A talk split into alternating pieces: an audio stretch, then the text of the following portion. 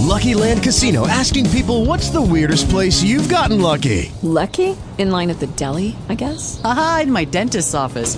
More than once, actually. Do I have to say? Yes, you do. In the car before my kids' PTA meeting. Really? Yes. Excuse me, what's the weirdest place you've gotten lucky? I never win and tell. Well, there you have it. You can get lucky anywhere playing at LuckyLandSlots.com. Play for free right now. Are you feeling lucky? No purchase necessary. Void where prohibited by law. 18 plus. Terms and conditions apply. See website for details. Talk shoes. Recorded live.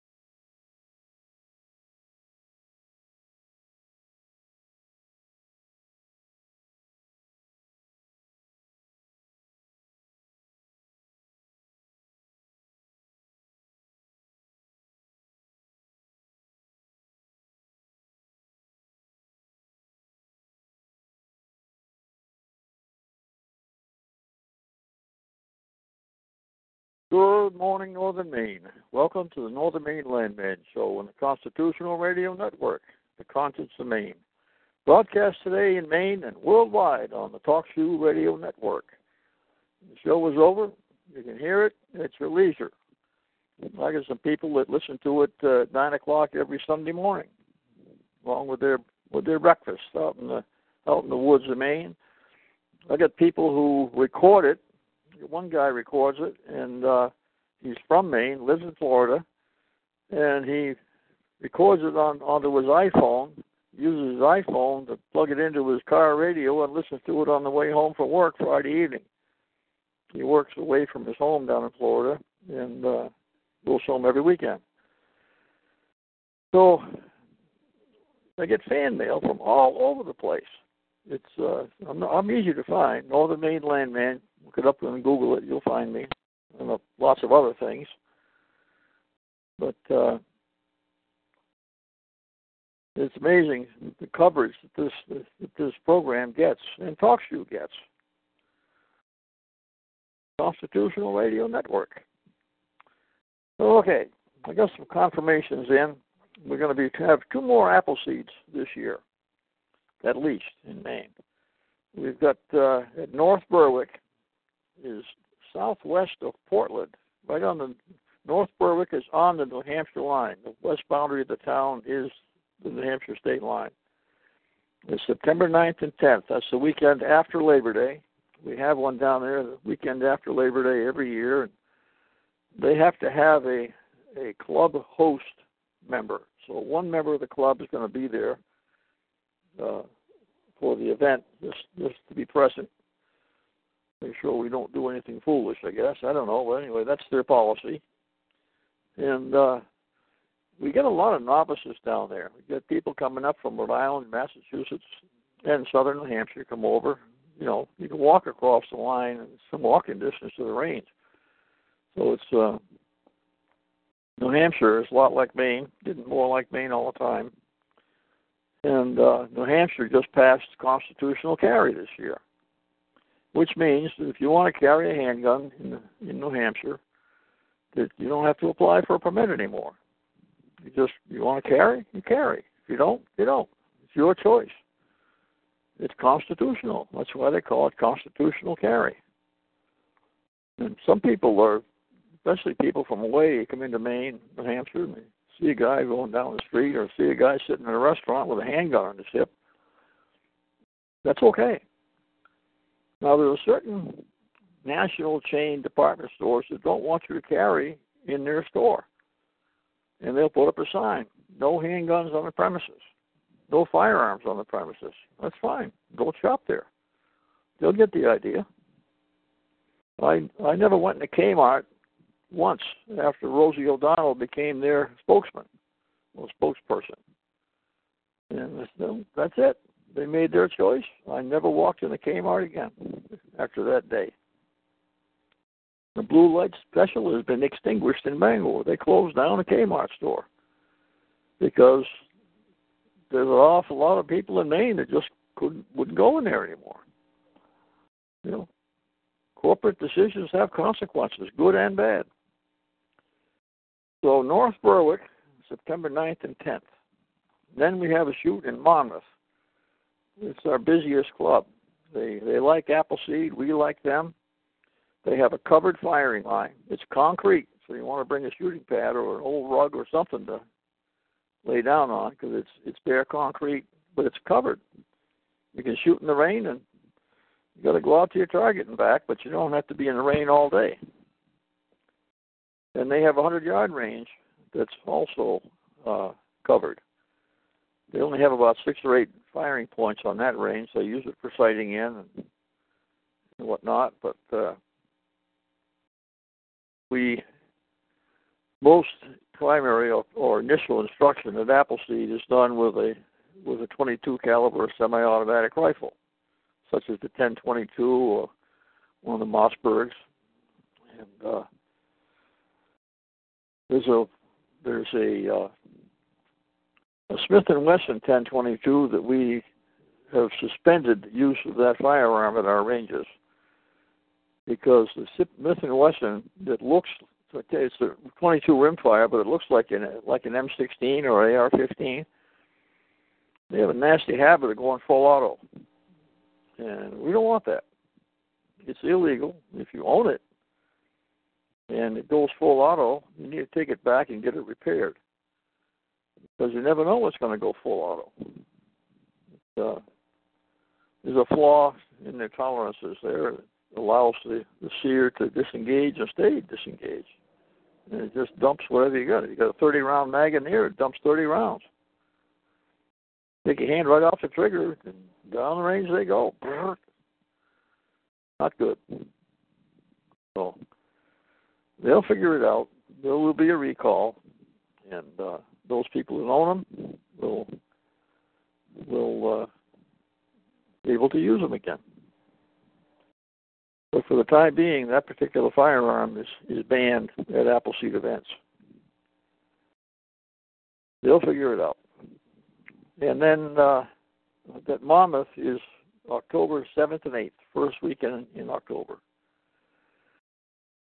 And then on September 13th, uh, I'm going to go down to Massachusetts for the day and visit with uh, one of my fellow state coordinators in Appleseed.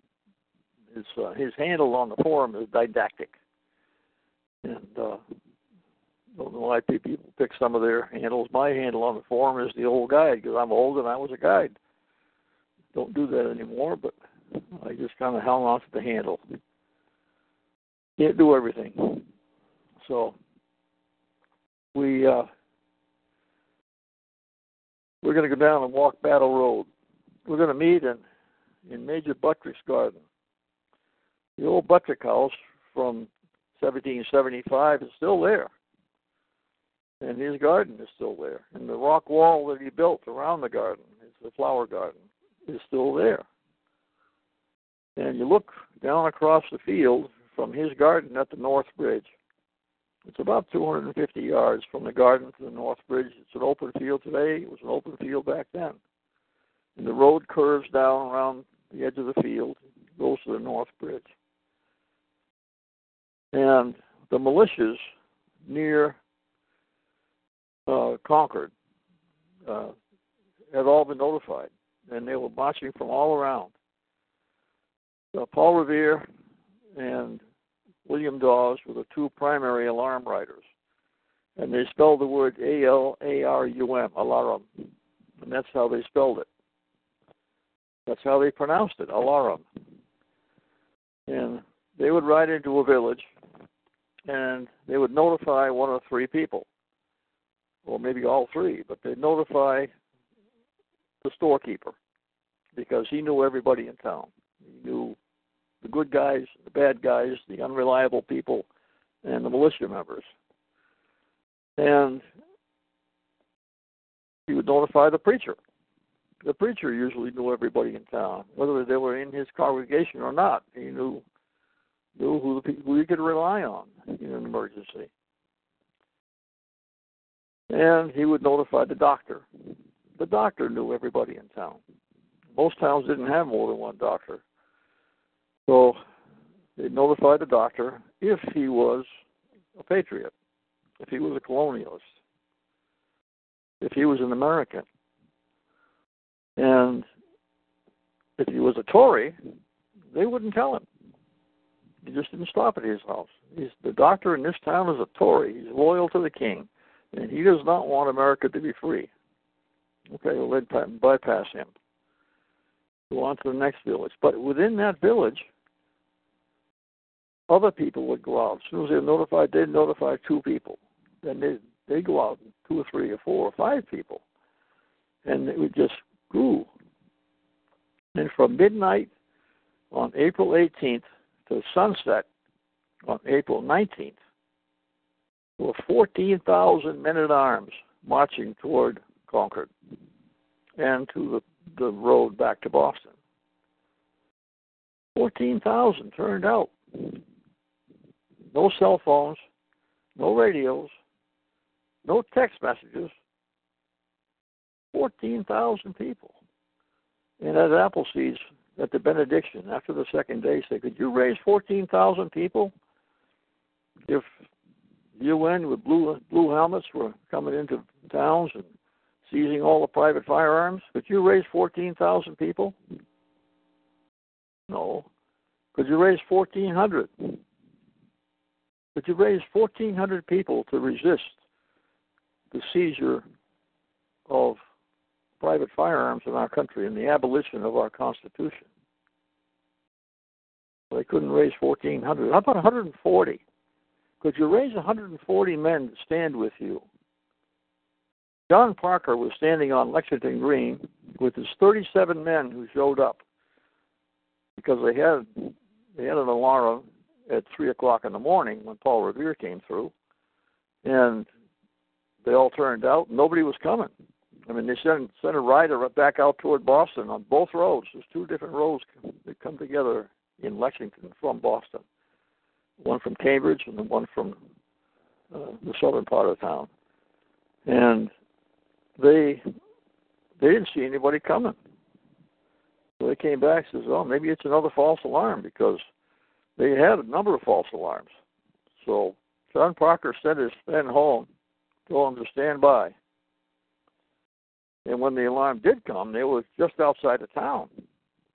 So then he called, he rang the church bell, and they fired a couple of muskets, and people came running. But he only had 37 men on the green when the redcoats showed up and two men from Woburn were running from Framingham back to Woburn on foot. I mean, they were running at sunrise to get back to Woburn to their militia.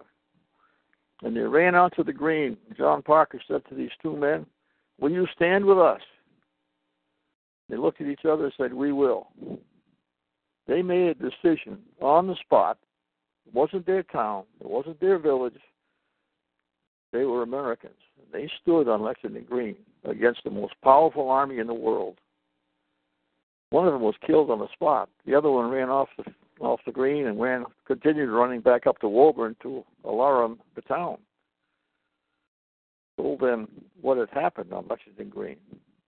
Eight men were killed on Lexington Green, seven from Lexington and one from Woburn. Jonas Harrington uh, was shot. He crawled off the green to his doorstep. The Harrington house was still there, right adjacent to the Lexington And he uh, collapsed and died on the doorstep in front of his wife and children. Jonas Parker John Parker's older brother. Jonas Parker took his hat off, put his spare flints and his musket balls in his hat, and his I shall not be moved from this spot. And he was killed right there. He made his stand. He made his decision to fight for liberty. And to walk, to stand where they stood and walk Battle Road. It's still called Battle Road today. It's a, it's a national monument today. And there are certain places in our nation where there should be national monuments. You know, Liberty Hall in in in Philadelphia and the, the Old North Church in Boston. The Statue of Liberty should be national monuments. They're worthy of that. Roxanne Quimby's cut over woodlot east of Baxter Park should not be a national monument. It's a scam, it's a fraud, it's an insult to the people of the state of Maine and detrimental to our economy. The only way to get there is across private roads, no public road going in there. And between Roxanne's property and Baxter Park, there's a big chunk of private land. Now they said they wanted to have a 150,000 acre national monument, and they didn't have 150,000 acres. They said, well, it's it's 87,000 acres. They didn't have 87,000 acres. What they had was Roxanne's 57,000 acres, and and uh,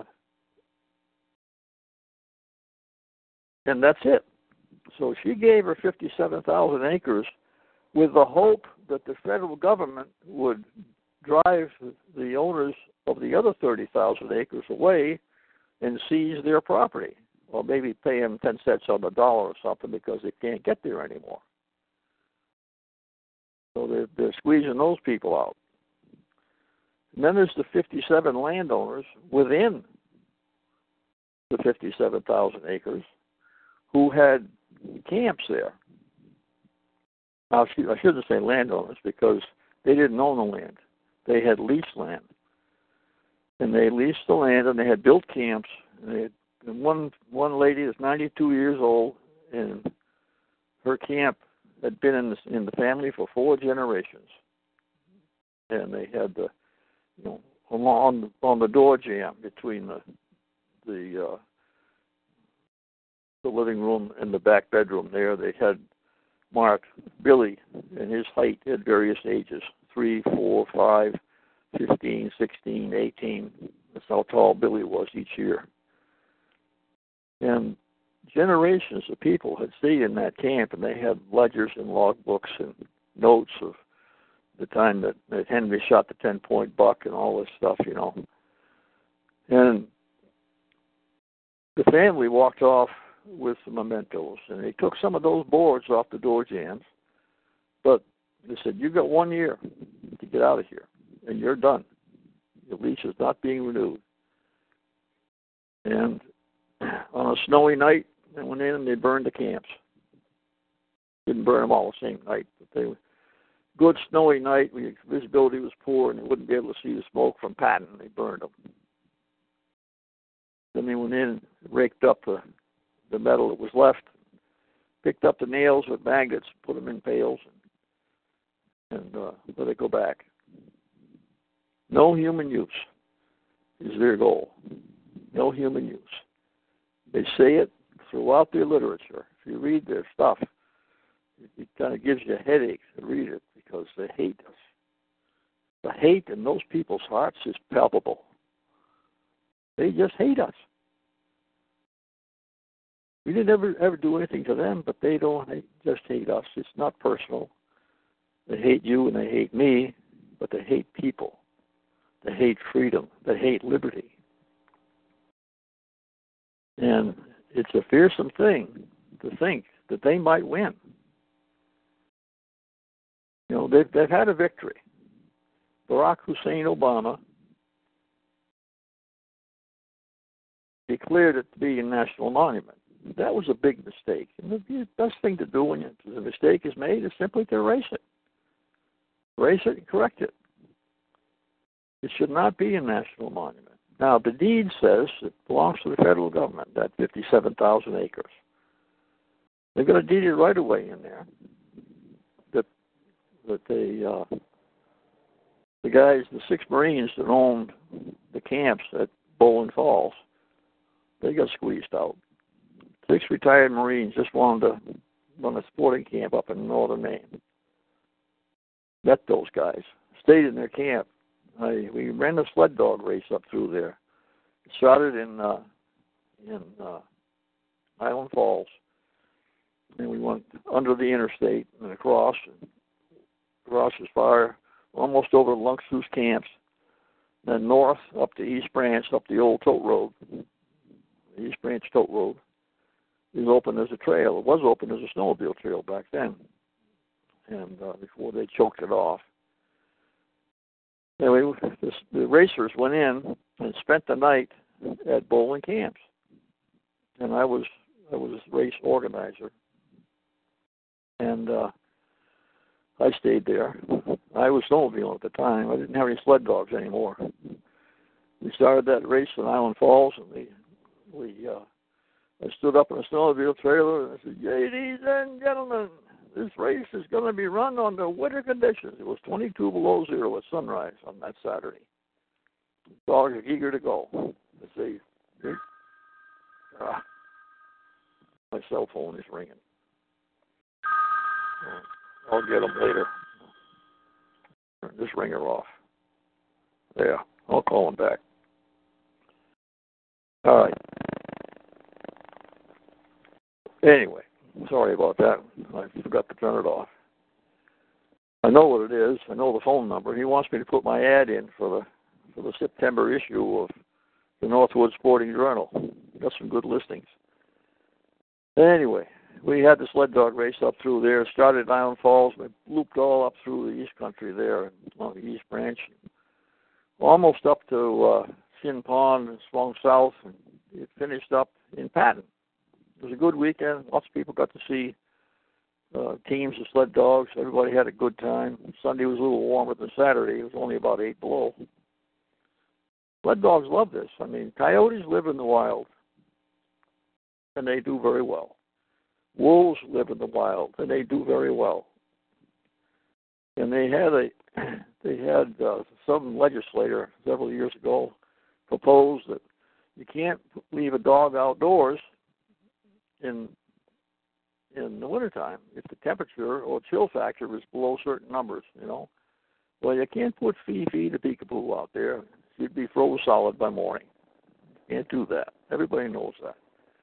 But Siberian Huskies and Alaskan Huskies, Malamutes, just love it. I had pipes driven in the ground with a big washer on the top and a ring. The dog could run around in a circle, and they'd, they'd run in that circle, just trot, for exercise. Get warmed up and crawl in the doghouse sometimes. The only time they went in the doghouse uh, was when it was raining. They'd rather sleep in the snow. And I'd go out in the morning and start the truck, and all of a sudden, dogs come jumping up through the snow. Gee, we're going to go run, you know. And uh, I was just going to work, but the dog will lay there in a hole in the ground, and it'll snow on the dog. The dog is so well insulated, the snow does not melt, and the dog will get buried in the snow if you get eight or ten inches. There'll just be a mound there, and there's a dog under there, happy as can be. That's where he wants to be. It's it's out of the wind and and uh, nice and warm. and the dog would have two holes. So if his body heat starts to melt the snow underneath, he starts to get wet, he'll get up, shake himself off, go lay in the other hole. And he probably won't thaw down through that one. Coyotes and wolves do the same thing. You know, they sleep and they'll curl up underneath a hemlock someplace just and sleep. They've always got their ears are moving. You see a sleeping coyote, and his ears are moving when he's asleep. He's listening. So it's uh, it's nature's way, and you can't put peekapoos outdoors at night. You got these little lap dogs that people go around and and they got a little carrier and they're in there in Walmart and they got this little tiny dog. It's their companion dog. They don't want to leave the dog in the vehicle. Well, sometimes it's too hot to leave them in the vehicle. Leave dog home. But people come up with the craziest ideas. Legislature has now adjourned. Good friend, good friend of mine, Ken York, and I went down the, the Allagash the first time together with the wives and the kids, and uh, my boys went down the Allagash at the ages of six and eight, and Tim was about seven or eight years old. Tim York. He'll be 50 this year, I guess. My older son is 52, and uh, will be this year. My younger son will be 50. And uh, we're all going to get together here next weekend, the 12th, and uh, have a celebration of my wife Pat's life. Going through, I'm going to print out some photos taken back then. I got a picture of my wife Pat sound asleep on top of North Traveler Mountain. Just laid down on the bedrock and dozed off. She climbed the mountain. She was tired, and uh, she was handicapped. She had her handicap grew worse with age. She uh, she had difficulty walking, and she started using a cane. Then she started using two canes, and then she started using a walker. And when that became too difficult to, to go any long distances, she started using a wheelchair. And then she went to a power wheelchair. And then she went to a bigger, more versatile power wheelchair. And uh, she's been in the power chair for years. Taught school, worked. She's a special education director, secretary of the church, secretary of the school board, secretary of two school boards. And uh, at the same time. And uh, you'd have a meeting with some parents and say, "Well, you know, I have a hard time getting here because I'm disabled." Here's this lady in a power wheelchair that cannot walk. She couldn't take one single step. And uh, this parent who walked in there skipped two meetings. In the third meeting, he's either going to show up with the individualized education plan for their child is going to get decided by the school if the parents don't take an interest. So finally, the dad walks in, and he's got a disability of some sort. He, he cuts wood and shovels snow and does all this stuff, but he's got some sort of a disabled disability because he's dissatisfied with something, and pretty easy to get on disability in the state of Maine. So he'll say, "Well, gee, I don't feel good. I I can't work. I, I want to be disabled." They say, "Oh, okay. Here you go. You're good for life." have a good life, go fishing and hunting, and the state pays you. It happens in Maine.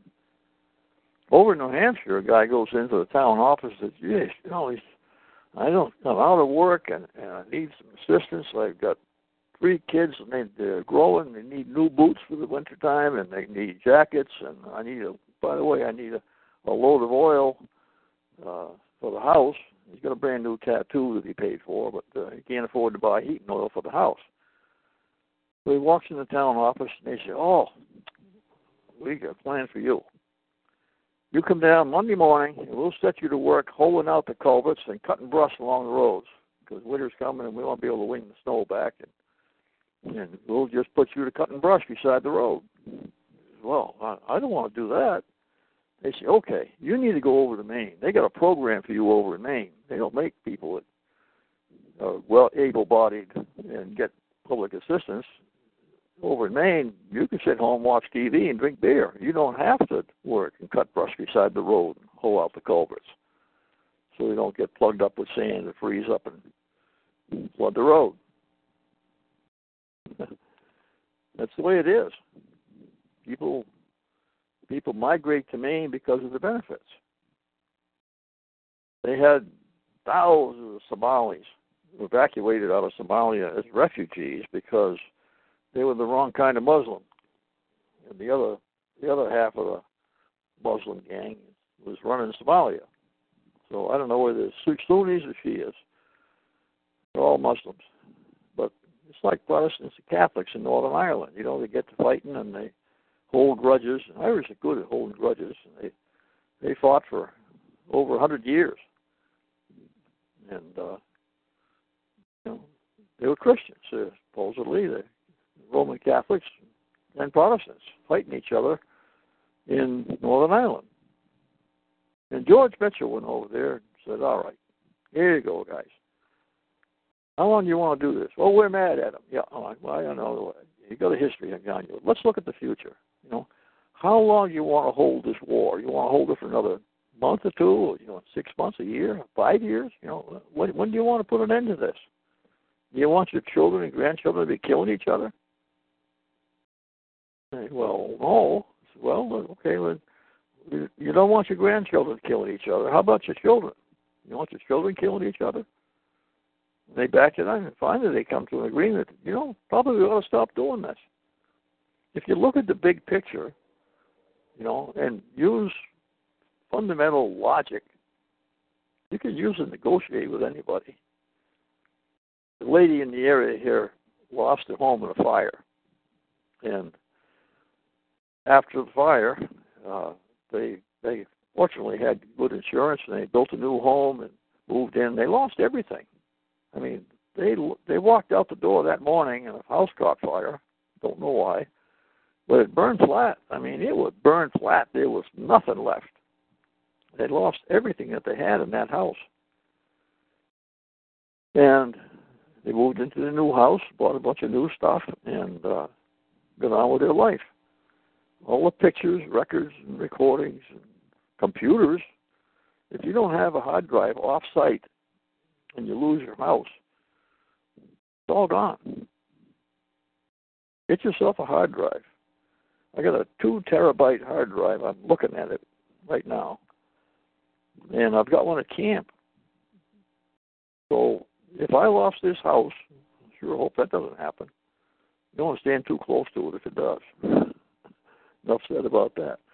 But anyway, you uh, you know you ought to have a hard drive off site. A two terabyte hard drive costs nine dollars at at Best Buy down there in Bangor, and uh, just back up everything. You can back up a few computers onto that thing. You know, you got to do it, you know, periodically. Don't just do it on an annual basis. Doesn't at night when you go to bed, plug the thing in, hit back up. It's backed up. Takes a couple of hours sometimes to back it up. So I was at the housewarming for this couple that had lost their house, and they're in the room with the two most significant environmentalists that I know in northern Maine had come to this housewarming. And the lady that owns the house was a was a well-known liberal. I mean, she's really strong liberal, and uh, but she's a she lives lives in town, and and uh, you know we try to look at, look out for each other. And one of these uh, environmentalists started in on me about some issue, and I said, "Well, you know," he said, "We're gonna we're not going to agree on this, you know." I said, "Well, that's okay. I understand. You got your reasons, and I got my reasons. Well, I became a volunteer fireman in 1957. And I quickly learned that if you're on icy ground at night with a fire hose, fire hose got a lot of thrust. And you got to have somebody backing you up on the hose. So I learned that it doesn't make any difference whether the other person on the hose is a Baptist, a Buddhist, Republican, or a Democrat. You got to put the fire out. And if the water's rising and you need somebody to fill sandbags, everybody's got to pitch in to keep the town from flooding or to keep the town office from flooding or some, or some homes. You know, most people have sense enough in Maine not to build on a floodplain, unlike the Mississippi River uh, places where the town floods on a regular basis. You know, figure out they build their houses out of stuff that can flood right up the whole first floor and they put all their important stuff on the second floor.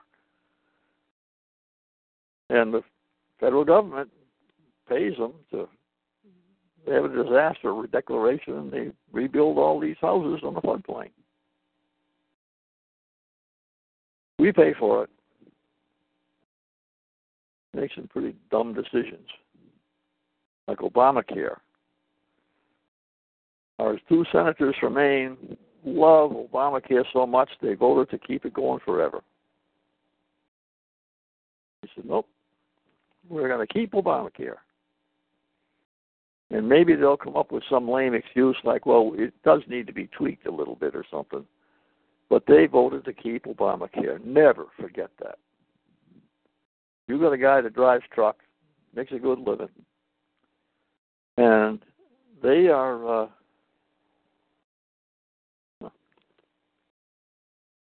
somebody turning around my driveway or pulling in or something.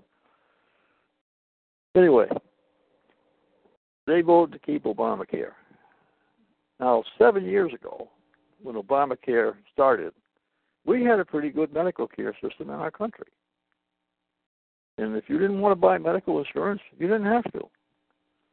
Billy falls out of the apple tree, you pay the hospital two hundred dollars a month until it's paid off, and Billy has to learn how to climb better. Maybe Billy needs a little adult supervision that he didn't have. But got this problem in our country where everybody is entitled. You got people from Somalia come over here, they're entitled. You got all these Somalis came into Georgia, thousands of them. And they said, oh, there's lots of black people in Georgia, they'll like us. Well, those Southern Baptists who happened to be black didn't really welcome all these Muslims coming into their villages and towns. So they uh, these Muslims started telling these Baptists what they ought to be doing. That doesn't work very well. so the Somalis decided, well, let's get. We're not welcome here. Let's go someplace else. Let's find a state with the very best welfare benefits. We went down the list, and it's all online. You can Google this stuff. They, they were smart people. They, they were the upper crust of, of Somalia. I don't know exactly what the upper crust of Somalia means, but better than the the other guys in Somalia. So they they did got on the internet and they said, "Oh, look at this! Maine has got great welfare benefits. All right, and Maine has got great Section Eight housing program going. In Maine, let's see, let's look at Maine and see where's the t- town or the city with the highest vacancy rate for rentals. Well, they just closed down Paper Mill, and they just closed down some other businesses down around Lewis and Auburn. So they chartered a fleet of buses, and they came up the road from Georgia to Maine, and they rolled across the green bridge, and they looked around. And they say, "Yo, the green trees and green grass and everything is wonderful." So, because Somalia is essentially a desert. Most of the country is very arid. They have a hard time creating enough food, you know, to feed the people. So they rolled in, and the bus pulls up in front of the city hall in, in Lewiston, and they said, "Here we are. Sign us up, Section 8 housing." And they had they knew the whole routine, and they the city took them in, signed them up.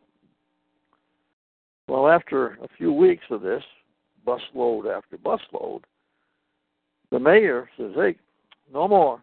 We're full out. We're tapped out. We can't afford this." So they called the mayor a bigot because he didn't want to fund Somali West, if you will. And they said he's a bigot because he doesn't want to feed and clothe and educate all these Somalis. Well, if they, what difference does it make? If they had a natural disaster such as the nuclear plant in Russia, okay? They had a nuclear plant that melted down in Russia. And everybody had to leave that whole area. Well, in Russia, there's plenty of room, lots of room in Russia. Russia has a third the population of our of the United States, and three or four times the size. So Russia is a sparsely populated country. You have plenty of room for everybody. And they get a low birth rate because they have huge number of abortions in Russia. Russia is a peculiar country. They're they're, they're starting to to establish free enterprise over there, and it's working really well. And Red China is starting to establish free enterprise. They're letting people own businesses manufacture things, supermarkets, things like that, as, that are privately owned. And if they don't rock the boat too much, the government will leave them alone. And they've got some really prosperous people from Russia and from Red China. Their economy, they're starting to realize that free enterprise works. And communism doesn't work. Socialism doesn't work. Look at Venezuela. Venezuela had an election. At least they said they had an election, but they didn't really have an election. They got millions of votes that people that don't exist, and they reelected the the dictator uh, as president. And all of the votes for the people in the parliament are his party, hand-picked people. So it's like the old Politburo in Russia, the Soviet Union, back when it was in existence. It fell apart because it can't, it cannot survive. I don't. You got vast natural resources in Russia. But the system can't survive unless you reward excellence. The guy that works harder than, than the other guy or lady should get paid more. If he if he produces more, either through his intellectual ability, his planning ability, or his simple reliability and attention to detail, manufacturing. If he he is a very efficient guy, he should get paid more than the guy that just wants to hang out in the, in a break shack, doesn't have any initiative. They shouldn't be paid the same amount of money.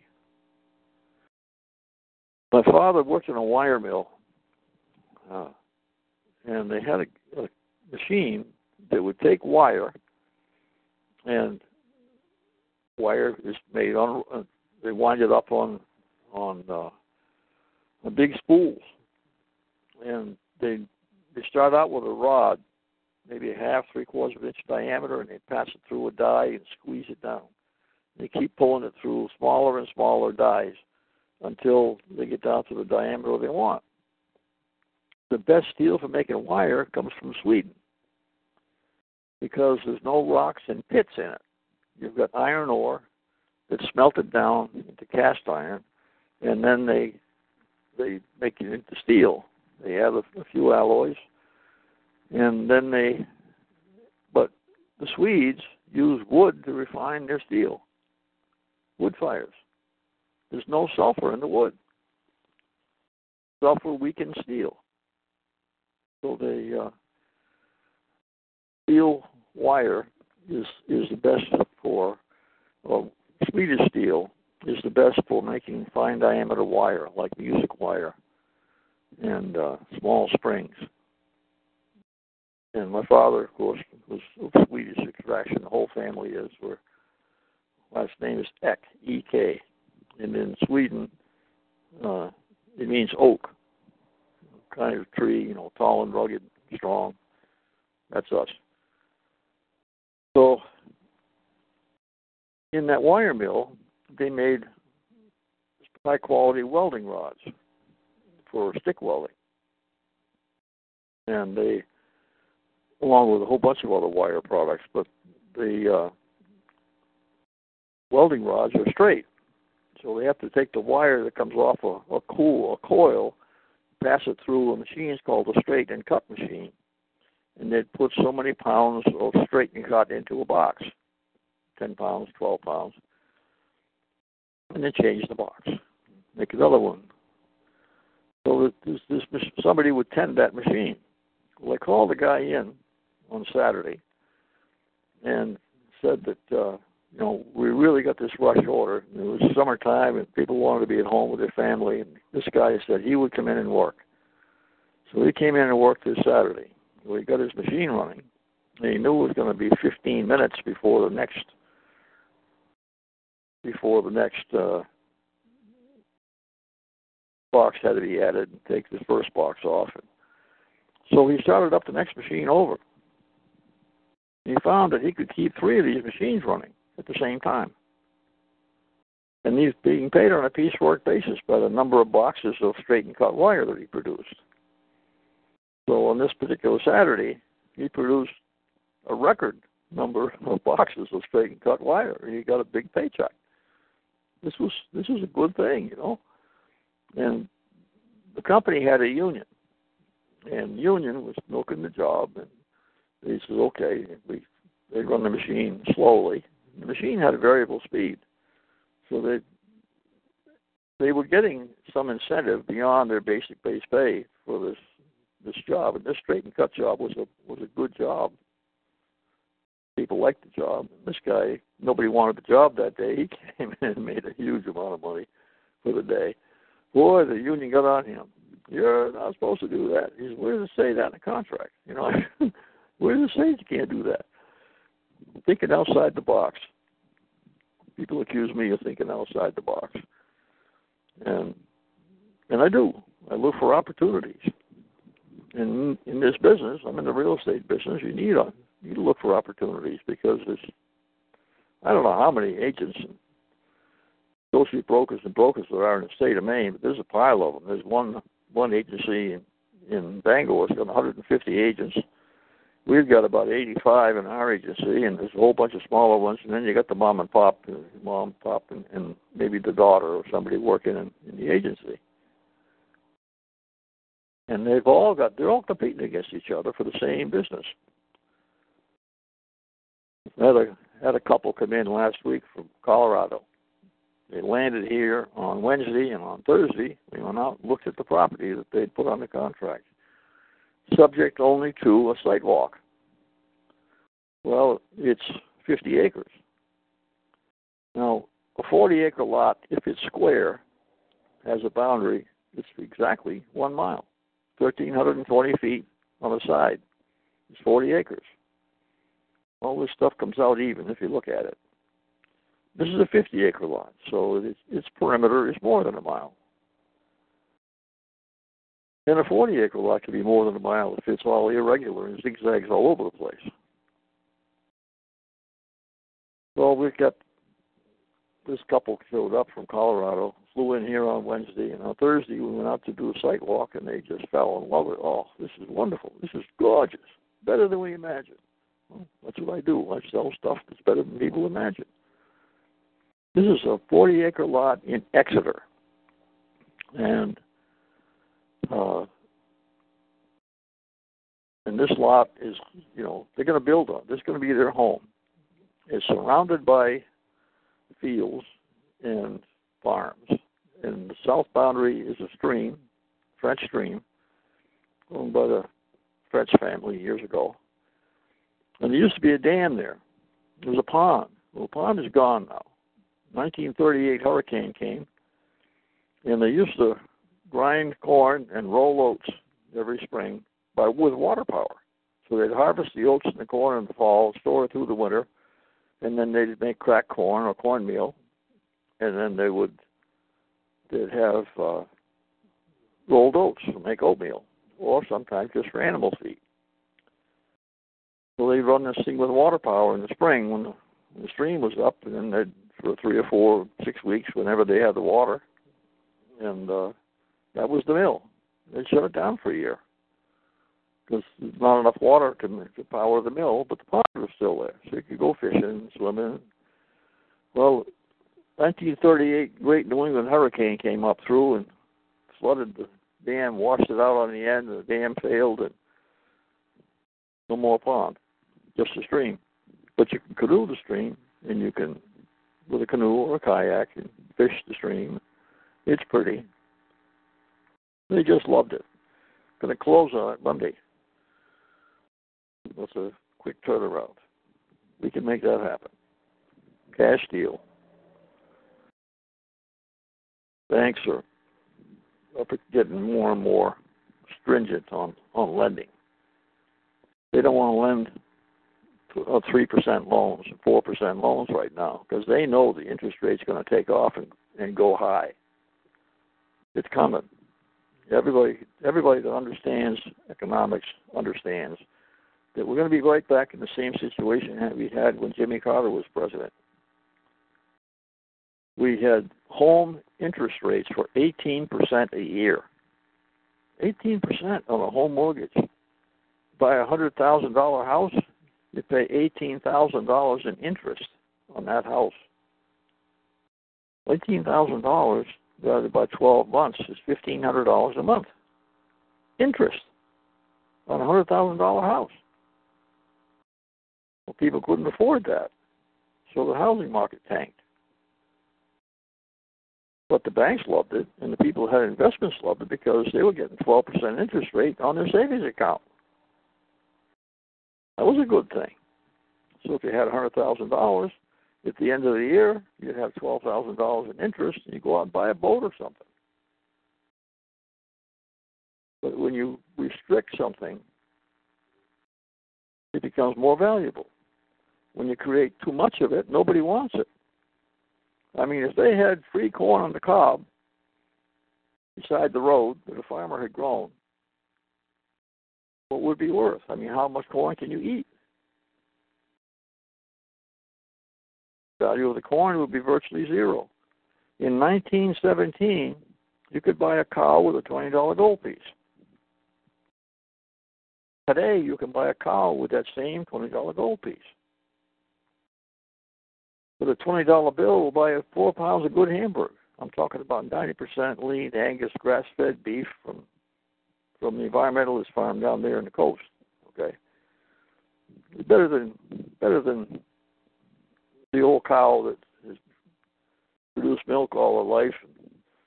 She's getting less productive, so they they take old Bossy to the slaughterhouse and make old Bossy into into Hamburg. And that that sells for two ninety nine a pound. But good Hamburg, ninety percent lean, Angus, grass fed beef, is five dollars a pound. So you get four pounds of hamburger for your twenty dollar bill. But a twenty dollar gold piece will still buy you a cow. So what's changed? Take that twenty dollar gold piece, and it's worth thirteen hundred dollars. You can buy a, a decent cow with thirteen hundred dollars today. But what's happened is the real value of the cow has not changed over time. The real value of gold has not changed over time.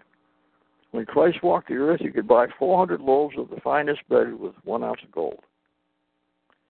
Today, you go into Hannaford's and you can buy 400 loaves of the finest bread I'm talking about these artisan loaves of bread, you know, 400 loaves with $1,270. Divide that by 400, it's a little over three bucks a loaf. And you can get some really nice bread for three bucks a loaf in Hannaford's. Or Shaw's, or whatever. So, if you study economics, and I did that in college. I liked economics, and I saw how the world worked, having been in places that had revolutions and bloodshed, and uh, and watch what happens when communists take over. I was in Chile the first time Allende tried to take over. I was in Panama. I was in the Dominican Revolution which was a real zoo. For four days, I had the only helicopter in the Dominican Republic in the whole nation. The only helicopter. Boy, was I popular. Almost as popular as the Northern Maine Landman show, I'll tell you. So,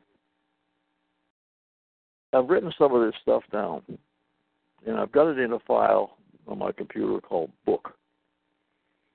And my kids will probably wind up publishing some of these chapters.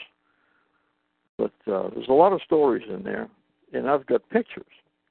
I've got pictures of the embassy in Santo Domingo, taken from the courtyard in the middle of the revolution. And the president of the Dominican Republic was going to make a getaway, and he had a ship all ready to go. And they blew up the ship, sunk it at the pier, and the ship was on fire the first time I went in there. I said, "Well, that's you're going to have to go to Plan B. the ship wasn't going anywhere." It uh, it was a zoo for two or three weeks.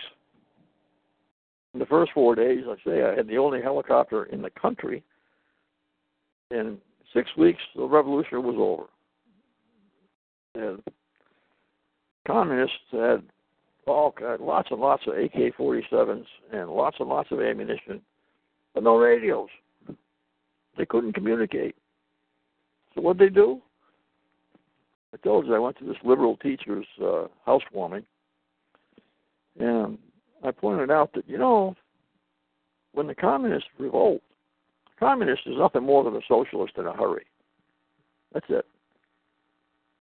And progressives and socialists, you know, they they want to run everything. They think they're better than everybody else.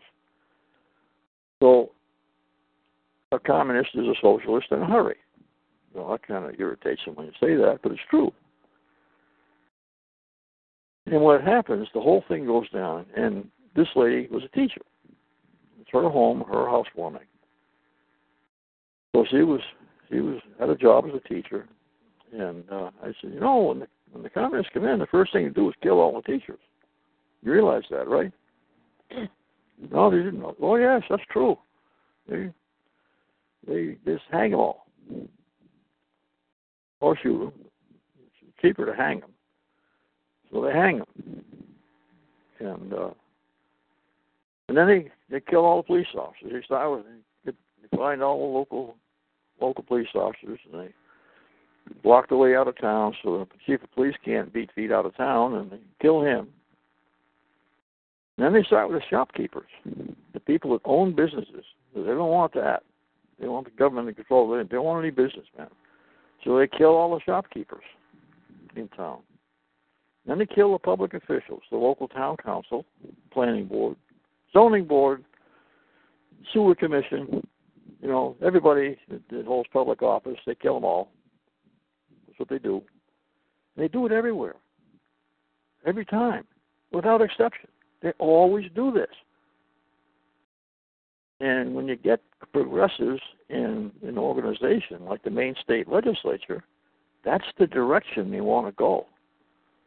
Now, there's no state legislature that's going to say they want to kill all the teachers. Okay, he wouldn't get reelected. But he wants to be a progressive, and he wants to institute tyrannical acts like Common Core that's the direction it's going. If you let them get away with it, there will be no more creativity. There will be no more individualized effort. You're not going to get people like my brother-in-law who helped to design the fuel measuring system in the Apollo space capsule with a slide rule. I brought a slide. I, I substituted in math in the, in the school around here briefly the guy wasn't out very long, but I came in with a slide rule and I showed him this is how we used to do calculations. Well, how did you keep track of the decimal point? In your head. You had to understand the problem you were working with. These kids are given problems in algebra and they solve for the answer. That's fine. But nowhere in life is anybody going to put a problem down on a piece of paper and say, solve this problem. Maybe in a job interview, maybe, but in no occupation is somebody going to give you a list of problems to solve and you solve these problems. You have to invent the problem. And I substituted for six weeks in a sixth grade class for a teacher that was out for surgery. And I, the the thing that terrifies middle school and high school students the most is word problems. They want to they want to look at a formula and solve for the answer. Somebody's written down for you. No, life isn't like that. Nobody's going to give you a problem to solve. You have to solve your own problem. So I said, okay, word problems. Oh, shudder goes through the class. Oh, God, word problems. They can't do it because you haven't been taught how to do it. And the system doesn't want them to be able to think creatively. It's it's a flaw in the system. I'm on a school board. I'm on two school boards, and they don't want students to be able to think creatively. So I said, okay, you all got notebooks. In the back of the notebook, someplace inside the cover, you're never going to throw it away. Write down the word per means divided by. Per means divided by. Miles per gallon, miles divided by gallons. Feet per second is feet divided by seconds, or the velocity of a bullet, for example, or the speed of an automobile. 30 miles an hour is 44 feet per second, roughly. If you're going 60 miles an hour, you're going 88 feet per second. Going 99 miles an hour, or 100 miles an hour, you know, you're going that many feet per second you look down for a couple of seconds to text on your telephone, you've gone 250 or 280 feet down the road, even though there's a moose stepped out in the road. And you were looking at your telephone instead of the moose. Don't do that. I fiddle with my GPS from time to time going down the road. But, you know, if I'm going to do something that requires my undivided attention, you stop the automobile. You've got a law that says you have to do that.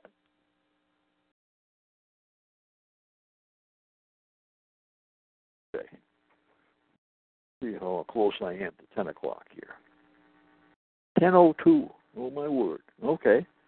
Well, this has been the Northern Maine Landman Show on the Constitutional Radio Network, Conscience of Maine. Broadcast today in Maine on TalkShoe Radio Network, worldwide in all 24 time zones more than 24.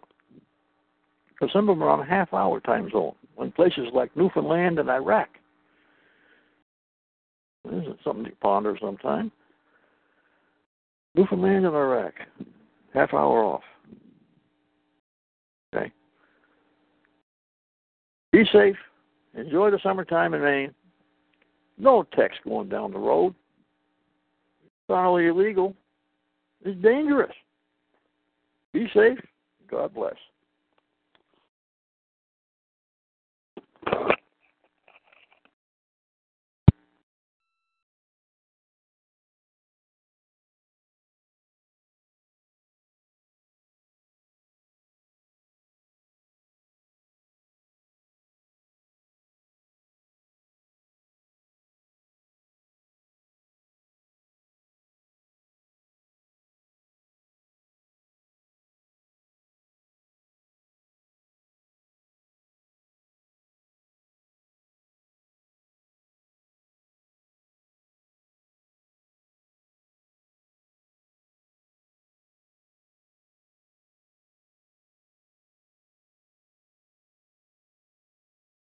Hey guys, it is Ryan. I'm not sure if you know this about me, but I'm a bit of a fun fanatic when I can. I like to work, but I like fun too. It's a thing. And now the truth is out there. I can tell you about my favorite place to have fun. Chumba Casino. They have hundreds of social casino style games to choose from with new games released each week. You can play for free anytime, anywhere. And each day brings a new chance to collect daily bonuses. So join me in the fun. Sign up now at ChumbaCasino.com. No purchase necessary. VGW. Void were prohibited by law. See terms and conditions. 18 plus.